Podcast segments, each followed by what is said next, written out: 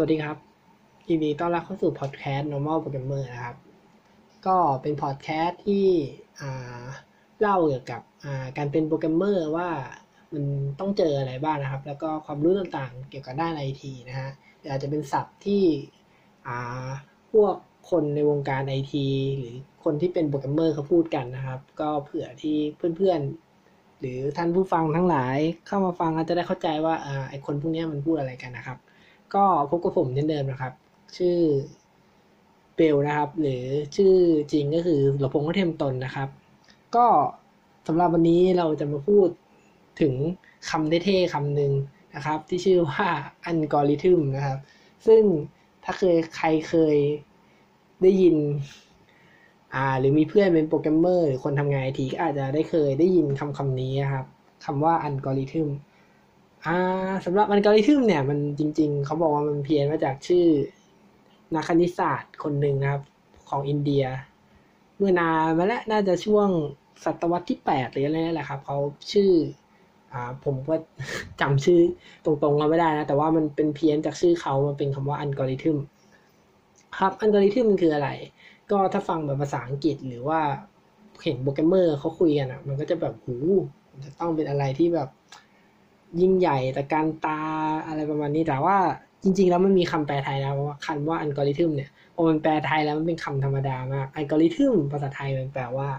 ขั้นตอนวิธีครับ ก็คืออัลกอริทึมก็คือขั้นตอนวิธีก็คือ สมมุติว่าเอาง่ายๆครับมันมีปัญหาปัญหาหนึ่งแล้วเรามีขั้นตอนวิธีการแก้ปัญหานั้นยังไง ก็คืออัลกอริทึมนะครับอะง่ายใช่ไหมก็จริง ๆ เนี่ยอัลกอริทึมเนี่ยเราเราเจอในชีวิต เราอยู่แล้วทุกวันนะ ก็อาถ้าแบบอัลกอริทึมที่เราเห็นกันแบบง่ายๆนะ ก็ถ้าคุณไปกดเงินที่ตู้ ATM อะนั่นแหละ คุณก็จะเจออัลกอริทึมอัลกอริทึมหนึ่งละคือตอนที่เราไปกดตังค์เนี่ยในในในตู้ ATM มันจะมีตังค์อยู่ใช่ไหมมันอ่าไม่ใช่ไม่อ่ามันมีตังค์แหละ แล้วมันก็จะมีแบงค์ใช่ไหมแบงค์พันแบงค์ห้าร้อยแบงค์ร้อยเคยสงสัยว่า เออเขาเขาจะแจกเขาจะแจกแบงค์ออกมาให้เราอย่างไง อันนี้ก็เป็นอัลกอริทึมหนึ่ง ซึ่งถ้าถ้าคุณสังเกตดีๆอะคุณคุณจะเห็นว่ามันจะพยายามแตกแบงค์ใหญ่ให้คุณก่อน แล้วมันก็ค่อยแตกแบงค์ย่อยให้คุณใช่ไหมคำถามคือเฮ้ยทำไมมันต้องทำอย่างนั้นวะทำไมมันแจกมันไม่แจกผสมหรือว่ามันทำไมมันไม่แจกแบงค์เล็กไปเลยล่ะ อะไรประมาณนี้อะ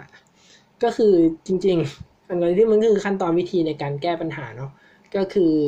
โจทย์โจทย์ของเราก็คืออ่าต้องการเงินออกจากตู้ ATM เนาะแล้วแบงก์มันมีอยู่แบงก์พันแบงก์ห้าร้อยแบงก์ร้อยเนาะสมมุติว่าเราอยากได้เงินห้าร้อยอ่าเอาเอาห้าร้อยมันกลางเนาะถ้าสมมติเราอยากได้เงินพันหนึ่งเนี่ย ก็ เราก็มีหลายทางเลือกที่จะเลือกได้ เช่น เราจะให้มันออกแบงค์พันออกแบงค์ห้าร้อยสองใบหรือออกแบงค์ร้อยสิบใบใช่ไหมอันที่มันก็คือขั้นตอนวิธีว่าเอ้ยเนี่ย คุณจะ แจกแบงก์เอาไปยังไง ซึ่งคุณอาจจะเขียนอ่าคุณอาจจะมีวิธีอ่าเมื่อกี้เมื่อกี้จะไปเขียนโค้ดแล้วคุณอาจจะบอกว่าโอเค เข้ามาแล้วดูว่ามีแบงก์อะไรบ้าง แล้วก็จ่ายออกไป ก็คือเอาแบงก์ออกไปเนาะก็จะมีสองทางก็คือ คุณจะแตกแบงก์ใหญ่เลย หรือคุณจะแตกแบงก์ย่อย มาเริ่มเริ่มจากแบงก์ใหญ่เลยเริ่มจากแบงก์ย่อย ถ้าถ้าคุณเริ่มจากแบงก์ใหญ่ก็คือ จ่ายแบงก์พันออกไปเลยใช่ไหมเดี๋ยวถ้าคุณเริ่มจากแบงก์ย่อยคุณก็จ่ายแบงก์ร้อยไปสิบใบ หรือว่าถ้าคุณอาจจะใช้การสุ่มก็ได้ เช่นถ้าแบงค์แบงค์แบงค์มันเหลือ แบงค์แบงค์มันเหลือเท่ากันก็อาจจะสุ่มออก มีเป็นแรนดอมเนาะก็เนี่ยแหละ มันคืออัลกอริทึมก็คือ โจทย์มีโจทย์ แล้วก็จะแก้ปัญหายังไง คราวนี้มันก็จะมีประเด็นต่อมาก็คือทำไมเขาต้องแจกแบงค์พันก่อน คืออัลกอริทึมมันก็จะมีได้แบบวิธีการแก้ปัญหาเนาะการที่จะจบปัญหามันมีได้หลายทาง ว่าเขาก็จะมีเหตุผลในการที่เขียน อ่าไม่ใช่เขียนในการแก้ปัญหานั้นอะคำถามคือทำไมต้องแจกแบงค์ใหญ่ ถ้าถ้าถ้าคิดแบบตอนตอนเด็ก ๆ ก็ไม่ค่อยเข้าใจนะ แต่พอมันเริ่มเรียนมันมันมีอ่ามันมีโจทย์ข้อนี้มาแหละ แล้วก็สงสัยก็เลย ไปอ่านว่าเฮ้ยทำไมมันต้องอันนี้ คือมันมีหลักการที่ว่าอ่าคือมีหลักการก็คือที่มันต้องแตกแบงค์ใหญ่เนี่ยเพราะว่าถ้าคุณถ้าคุณแตกแบงค์ย่อยเนี่ย สมมุติว่า คุณคุณคุณเอาเอาแบงค์ย่อยแจกจ่ายออกไปหมดอะ่ะแล้วถ้ามันคนแบบต้องการเงินร้อยหนึ่งอะถือว่าต้องการเงินร้อยหนึ่งแต่แบงค์ร้อยมันหมดไปแล้ว มันก็จะออกแบงค์ไม่ได้ใช่ไหมแต่กลับกันถ้าสมมติว่าคุณแจกแบงค์ใหญ่ก่อนหรือว่าเขาอ่าจะเอาเงินออกอ่าแบงค์พันเนี้ยอ่ามากดเงินห้าห้าพันเนี้ยถ้าคุณแจกแบงค์ย่อยก่อนอะเท่ากับคุณเสียไปล้วห้า อาแบงค์ร้อยห้าสิบใบ แล้วถ้าสมมุติว่าแบงค์ร้อยห้าสิบใบอะมันมีอยู่ในตู้แค่นั้นอะ คนที่มากดเงินแค่สองร้อยก็จะกดตังค์ไม่ได้เลยใช่ไหมดังนั้นเขาก็เลยไปออกแบงค์ใหญ่ก่อนเพราะว่าแบงค์ใหญ่ออกอะก็คือ มันก็ออกตามจำไอเนี่ย ก็คือมันมันมีความจำเป็นที่ต้องใช้แบงค์ใหญ่อ่ามันคือใช้แบงค์ใหญ่อะ โอกาสที่ที่มันจะแบบไปโดนในร้อยสองร้อยมันมัน มันเขาเรียกว่าอะไร มันไม่มีมันมันไม่มันไม่กระทบอะเออเขาก็เลยเหลือแบงค์แบงค์ย่อยอะเพื่อสำหรับกรณีที่มันต้องออกแบงค์ย่อยจริง ๆ ส่วนต้องการเงินเยอะๆเนี่ย ก็ให้ใช้แบงค์ใหญ่ไปก่อนอะไรประมาณนี้ มันก็จะออ t ติไม e กว่าก็คือมีประสิทธิภาพสูงกว่าเนาะอันนี้ก็เป็นเหตุผลหนึ่งในการเลือก ว่าเราจะใช้ขั้นตอนอ่าการแก้ปัญหาไหนในการตอบโจทย์ปัญหาเนาะอันนี้ก็เป็น อันนี้เราอาจจะเห็นอัลกอริทึมเล็กๆขึ้นแล้วเนาะว่าเออกดตังค์เนี่ยมันก็มีมันก็เป็นอัลกอริทึมอันนี้มีง่ายกว่ากดตังค์อีกตอนตอนเด็กเคยเล่นเรียงของหรือว่าจัดจัดเรียงไหมอ่าว่าหรือว่าไม่ต้องเล่นก็ได้เหมือนว่าอาจารย์ให้งานมามันแบบชื่อไออามีกองอีกอะให้ให้เราไปเก็บงานเพื่อนเงี้ยแล้วเพื่อนแต่ละคนมีเลขที่ใช่ไหมแล้วอาจารย์บอกว่าเรียงเลขที่มาด้วยอ้าว ยากแล้วแม่งอะไรวะ สมมุติว่าเพื่อนมีอยู่ประมาณสี่สิบสี่อ่าสี่สิบกว่าคนเงี้ย เท่ากับว่าเราก็ต้องมาเรียงไอ้สมมติว่าเราไปเก็บงานเพื่อนใช่ไหมเราก็ต้องเรียงตามเลขที่เพื่อเอาไปให้อาจารย์ส่งเพื่อเขาให้ตรวจเรียบร้อย ไอเนี่ยก็เป็นอัลกอริทึมนะอ่าอ่าลองคิดดูว่าเป็นเป็นคุณคุณคุณเรียง คุณเรียงไอเอกอ่าเรียงไอไองานเพื่อนอะตามเลขที่คุณเรียงไง ในหัวของผมตอนเนี้ย ถ้าเป็นตอนเด็กเลยนะ ผมก็จะใช้วิธีที่แบบ อะสมมุติว่ามีเลขหนึ่งอ่าสมมุติว่าเลขหนึ่งใช่ไหมผมก็จะหาทั้งทั้งกองเลยเอาเลขหนึ่งออกมา แล้วก็วนหาใหม่เอาเลขสองเอาเลขสามเอาเลขสี่เอาเลขห้าออกมาใช่ไหมอันนี้ก็คือวิธีของผมนะ แต่ว่าถ้าเป็นเพื่อนผมมีคนหนึ่งที่ผมเคยเห็นนะเขาจะอีกวิธีหนึ่งก็คือเขาก็จะมีในกองใช่ไหมแล้วเขาก็ไล่หาเขาเจอเลขน้อย เจอเลขน้อยสุดเขาก็ดึงออกมาก่อน แล้วก็เริ่มหาจากตรงแรกใหม่ แล้วก็เอาเลขน้อยที่เจอก่อนออกมา ก็คือสมมุติว่ามันมีเลขเจ็ดห้าสี่สามอะไรเงี้ย มันก็เจ็ดใช่ไหมพอเจ็ดไปเจอห้าปุ๊บห้าแล้วก็เจ็ดดึงออกมา แล้วก็หาต่อเจอสามก็ดึงออกมา ที่มันมาอยู่หน้ามาอยู่หน้าห้าเนาะแล้วก็ไปเจอสี่ก็เอามาอยู่เหมือนแบบ เจอแล้วก็เอามาสอดขั้นอะ่ะ เออ คือจริง ๆ มันมันมีชื่อเรียกวิธีแต่ละนะไอ้วิธีแรกที่ผมเรียกเนี่ยไอ้ที่วิธีวิธีที่ผมทำเนี่ยมันเรียกว่า selection sort ก็คือ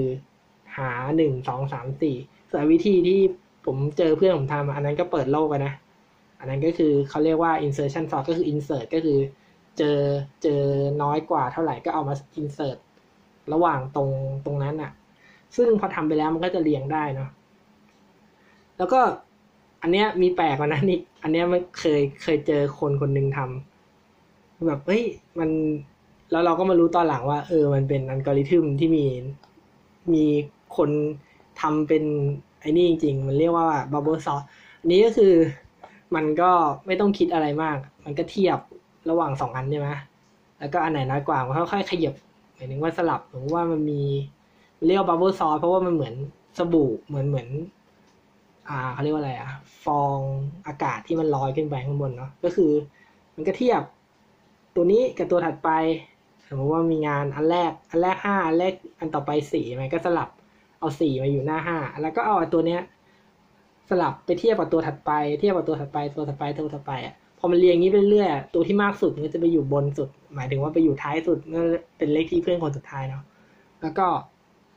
กลับมาทำตรงแรกใหม่ก็ค่อย ๆ สลับสลับสลับเนี้ยไปเรื่อยๆจนครบทุกใบ มันก็จะได้อันสุดท้ายมา อันเนี้ยก็เป็นอัลกอริทึมซอสอีกอัลกอริทึมหนึ่งใช่ไหมเออ เห็นไหมว่าอัลกอริทึมมันอยู่ในชีวิตประจำวันเรามาตลอดอยู่แล้ว แล้วมันก็แฝงมาอยู่ตลอดแค่เราไม่ได้คิดมันซึ่ง เนี่ยก็ทำให้เราเห็นว่าอัลกอริทึมอะในการแก้หนึ่งปัญหา มันก็มีได้หลายอันเนาะอันนี้ก็คือแบบธรรมดาธรรมดานะ พอโตมามันมันมีพีคการการจัดเรียงที่พีคกว่านั้นอีก เรียกว่า merge sort อันนี้ก็มารู้ตอนตอนโตแล้วหน่อย ไอ merge sort เนี่ยก็ตอนแรกมันเหมือนประหลาดนะจริงๆไม่ประหลาดก็คือมันจะค่อยๆ แบ่งข้อแบ่งกระดาษออกเป็นครึ่งครึ่งครึ่งไว้เรื่อยๆ สมมติว่า คุณมีมีกระดาษอ่ามีมีงานอยู่แปดใบของเพื่อนใช่ไหมมันก็แบ่งเป็นสี่แล้วมันก็จะแบ่งครึ่งไปเรื่อยๆ จนเหลือมันเหลือสองอันเนาะแล้วมันก็จะเอาสองอันนั้นอะมาเทียบกัน แล้วก็มันก็ไปดูอันถัดไปแล้วก็ มายถึงมันมันจะได้เป็นอ่าเดี๋ยวอธิบายก่อนมันก็จะได้แบ่งเป็นสี่สี่กองนะกองละสองใบใช่ปะที่แบ่งแบ่งมันมันมันน้อยสุดแล้วแล้วมันก็จะเอาไอ้ไอ้สองอันนั้นแต่ละอันเทียบกัน แล้วก็จัดหมายถึงว่าเทียบเขาเรียกว่าอันไหนน้อยกว่าอันไหนมากกว่าอันไหนน้อยกว่าอันไหนสี่อันเนาะแล้วก็เอาไอ้สี่อันนั้นอะมันจะได้เป็นสี่กองที่ถูกเรียงแล้วใช่ไหมแล้วก็เอาไอ้สี่กองนั้นอะ เอาไอ้สองกอง แต่ละสองกองที่มันอยู่ติดกันอะ เอามาเทียบกันอีก มันก็จะได้ พอมันเรียงเสร็จมันก็จะได้เหลือแค่สองกอง กองละกองละสี่ใบที่เรียงเสร็จแล้วใช่ไหมแล้วมันก็เอาไอ้สองอันเนี้ย กลับมาเรียงกันอีกข้างบน ทบกลับขึ้นไปก็คือ เนี่ยมันก็มันก็มันก็สามารถเรียงได้เหมือนกัน อันนี้เขาเรียกว่าเมิร์ดซอสเนาะสำหรับใครที่อาจจะแบบผมอาจจะอธิบายไม่ไม่เข้าใจเนาะอาจจะไปลองเปิด YouTube แล้วก็เสิร์ชคำว่าพวก ตัว อ่า selection sauce insertion sauce bubble sauce merge sauce เนาะก็มันจะมีรูปอธิบายเลย มันมีทั้งแบบเป็นแอนิเมชันอ่ามีตอนที่ผมดูก็จะเป็นเต้น มันก็จะออกมาเต้นแล้วก็สลับสลับกันดูดูแล้วก็ตลกดีอะวันนี้ จะเห็นว่าอย่างที่ผมบอกเนาะผมผมพยายามย้ำในเรื่องที่บอกว่า ในการแก้ปัญหาหนึ่งปัญหา มันมันสามารถทำได้หลายวิธี อ่า อมันมีหลายวิธี มันจะถาม มันก็จะเกิดคำถามว่า แล้วเราควรเลือก วิธีไหนที่ดีที่สุด อ่า เราสมมุติว่าเราเป็น เราก็ต้องคิดเนาะว่าเราอยากจะหาวิธีแก้ที่ดีที่สุดใช่ไหมเออ ไอวิธีแก้ที่ดีที่สุดเนี่ย ก็เป็นไม่อยากจะใช้คำนี้นะ เพราะว่าวิธีแก้เนี่ย มันมัน คือคำว่าดีของแต่ละคนเนี่ย มันมันไม่เหมือนกัน ในงานพวกงานไอทีหรือว่าทุกๆอย่างบนโลกอะ่ะ ดีของแต่ละคนไม่เท่ากันสำหรับบางงานดีดีของดีของคนเนี้ย มันหมายถึงความเร็ว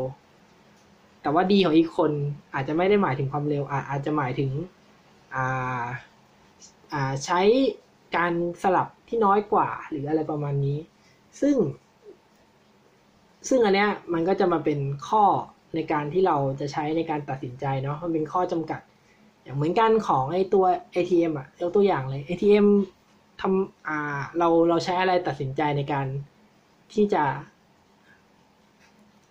เลือกวิธีที่ใช้แบงค์เยอะสุด กับวิธีที่ใช้แบงค์อ่าแจกแจกแบงค์ที่มันเป็นแบงค์ใหญ่กับจากที่ใช้เป็นแบงค์เล็กเนาะเราเราเลือกวิธีที่ดีที่สุดวิธีที่ดีสุดของเราก็คือ สามารถ ให้คนใช้อะสามารถกดเงินได้เป็นจำนวนเยอะที่สุดไปถึงว่า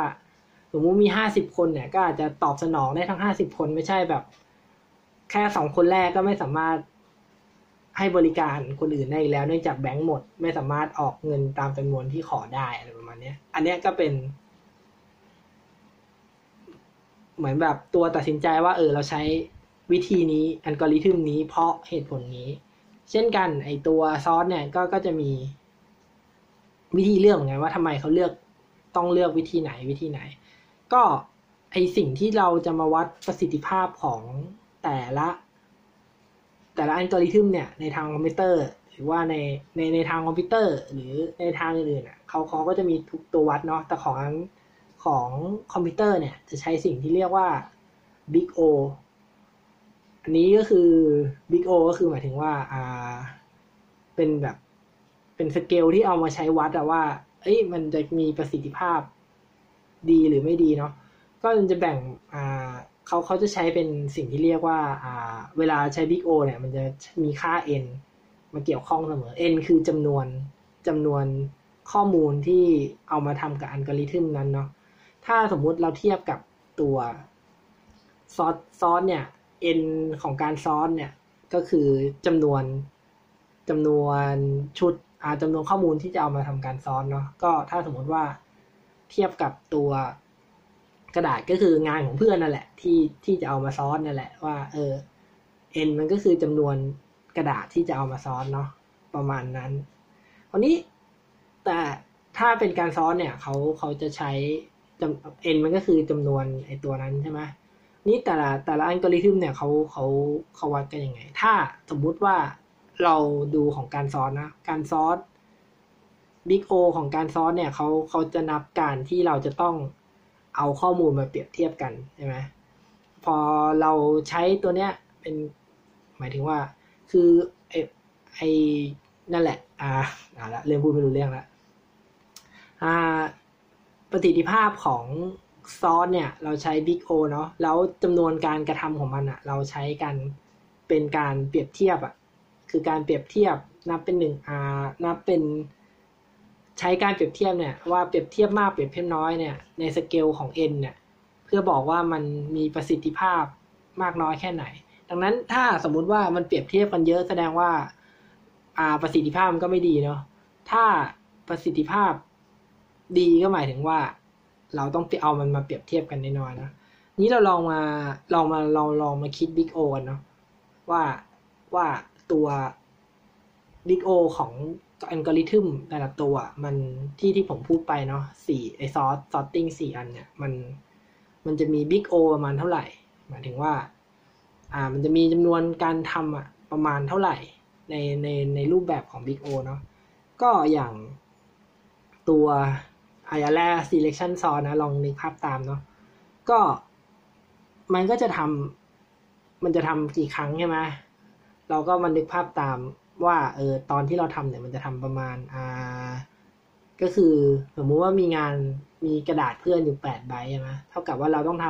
ำรอบแรกเลยเราทำแปดครั้งใช่ไหมรอบต่อไปมันก็จะเหลือเจ็ดครั้งหกครั้งห้าครั้งสี่ครั้งสามครั้งสองครั้งหนึ่งครั้งใช่ไหมเริ่มเริ่มเริ่มเริ่มเริ่มเริ่มเห็นภาพตามว่าก็คือครั้งแรกมาเอามาเทียบกันเลยแปดครั้ง ครั้งต่อไปก็จะเหลือเจ็ดครั้งหกครั้ง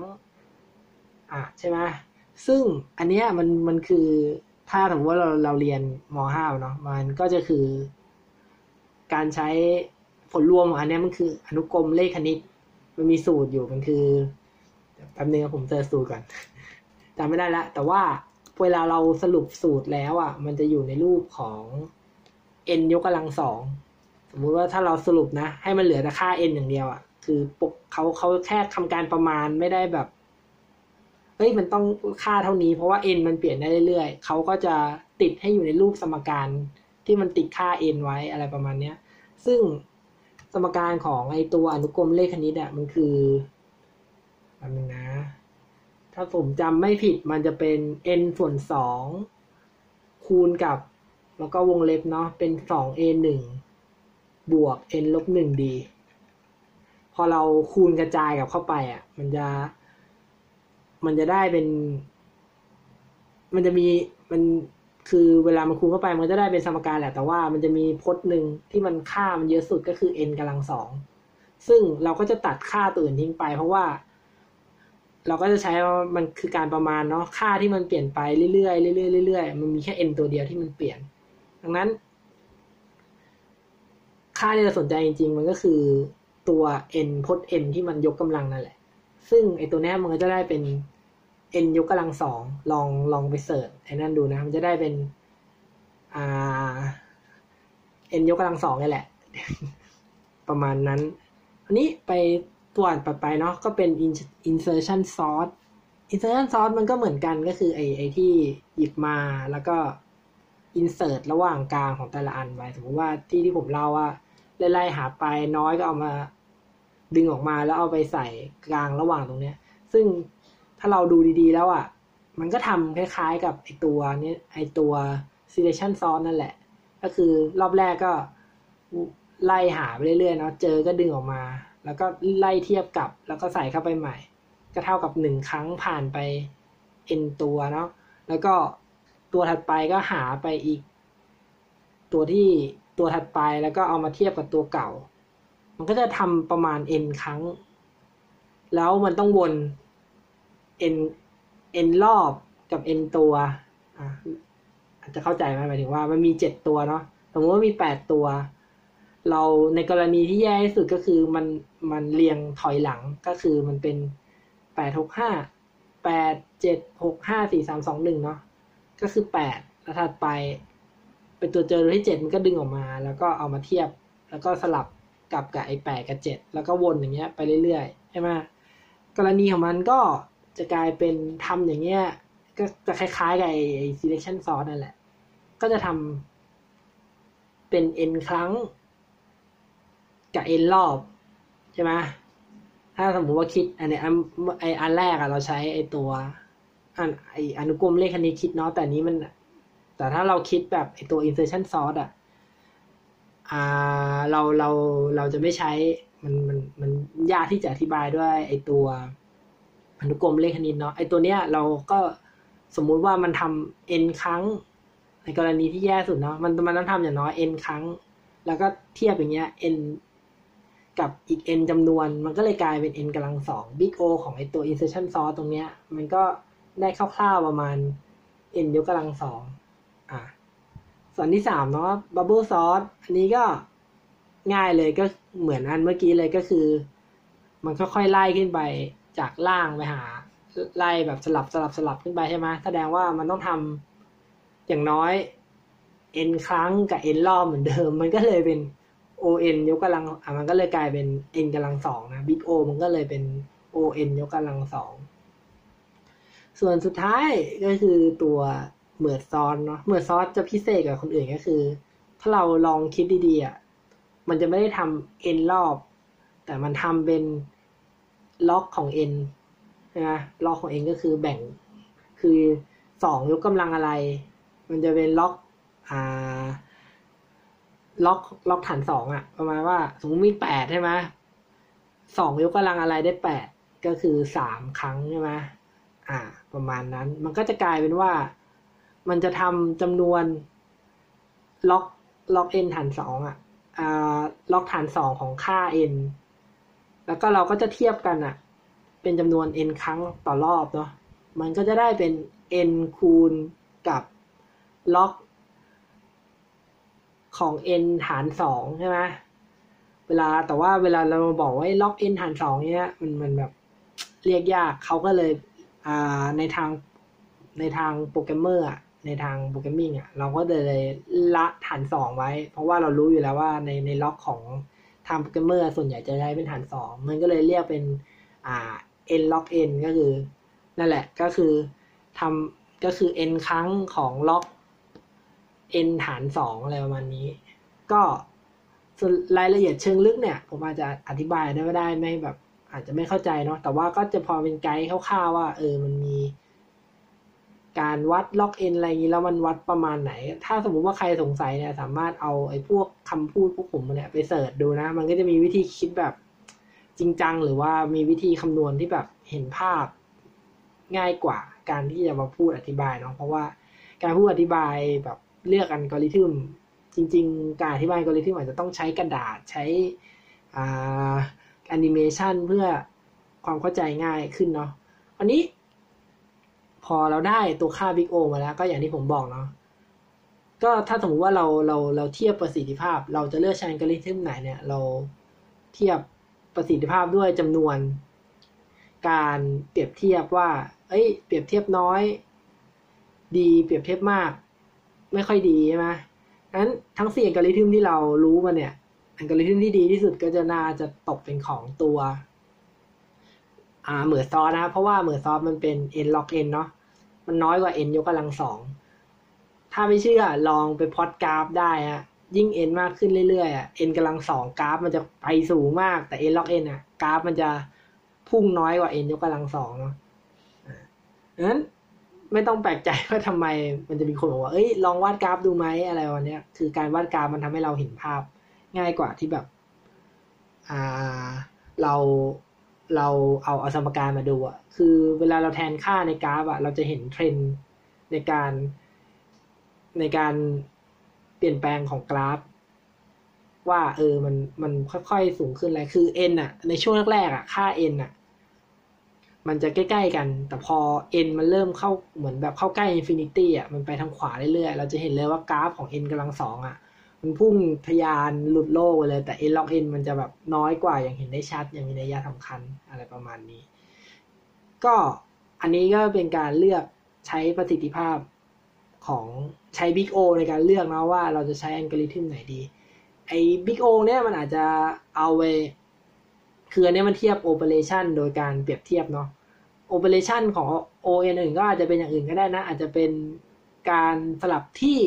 หรือว่าจำนวนการทดลองในการทำอะไรประมาณนี้ซึ่งมันก็จะเอามาทำเป็นสรุปเป็นสูตรเป็น n เนี่ยแหละ ให้เราเห็นว่าเออ n แบบแบบไหน ส่วนใหญ่ในในคอมพิวเตอร์ยิ่ง n เยอะจะยิ่งไม่ค่อยดี n ยิ่งน้อยจะยิ่งดี จะมี o bo มันมี bo หลายแบบเป็น o n o n กำลังสอง o n กำลังสาม o n กำลังสี่ o n o หนึ่ง o หนึ่งนี่คือแบบค่าคงที่เป็น the base ของอัลกอริทึมแล้วซึ่ง แทบเป็นไปไม่ได้ครับ คุณคุณจะมาบอกว่าซอสแบบคงที่มันเป็นไปไม่ได้ เพราะว่าแค่คุณเทียบมันก็ได้ n แล้วใช่ไหมแล้วคุณต้องสลับที่คือการเทียบแล้วสลับที่เนี่ย มันก็ คือมันเป็นไม่ทางที่คุณจะเทียบแค่ครั้งเดียวแล้ว มันจบอะเข้าใจไหมเออ มันก็เลยเป็นไปไม่ได้ แต่ว่าบางกรอัลกอริทึมมันสามารถทำจบได้ด้วย o o o o หนึ่งอะไรประมาณนี้ อะ ครับ ก็อันนี้มันอาจจะแบบเฮ้ยแล้วอัลกอริทึมมันมันเอาไปใช้อะไรได้อีก คืออัลกอริทึมมันถูกเอาไปใช้หลายที่มาก ซึ่งมันก็อยู่ในชีวิตประจำวันเราแหละ อ่า อย่างต่อไปเนาะก็เมื่อกี้มีซอนเนาะสมมติว่าเราอยากจะจัดเรียงของในโกดังเนี้ย เฮ้ย อันนี้อัลกอริทึมก็ถูกเอามาใช้นะ จะจัดเรียงยังไงวะ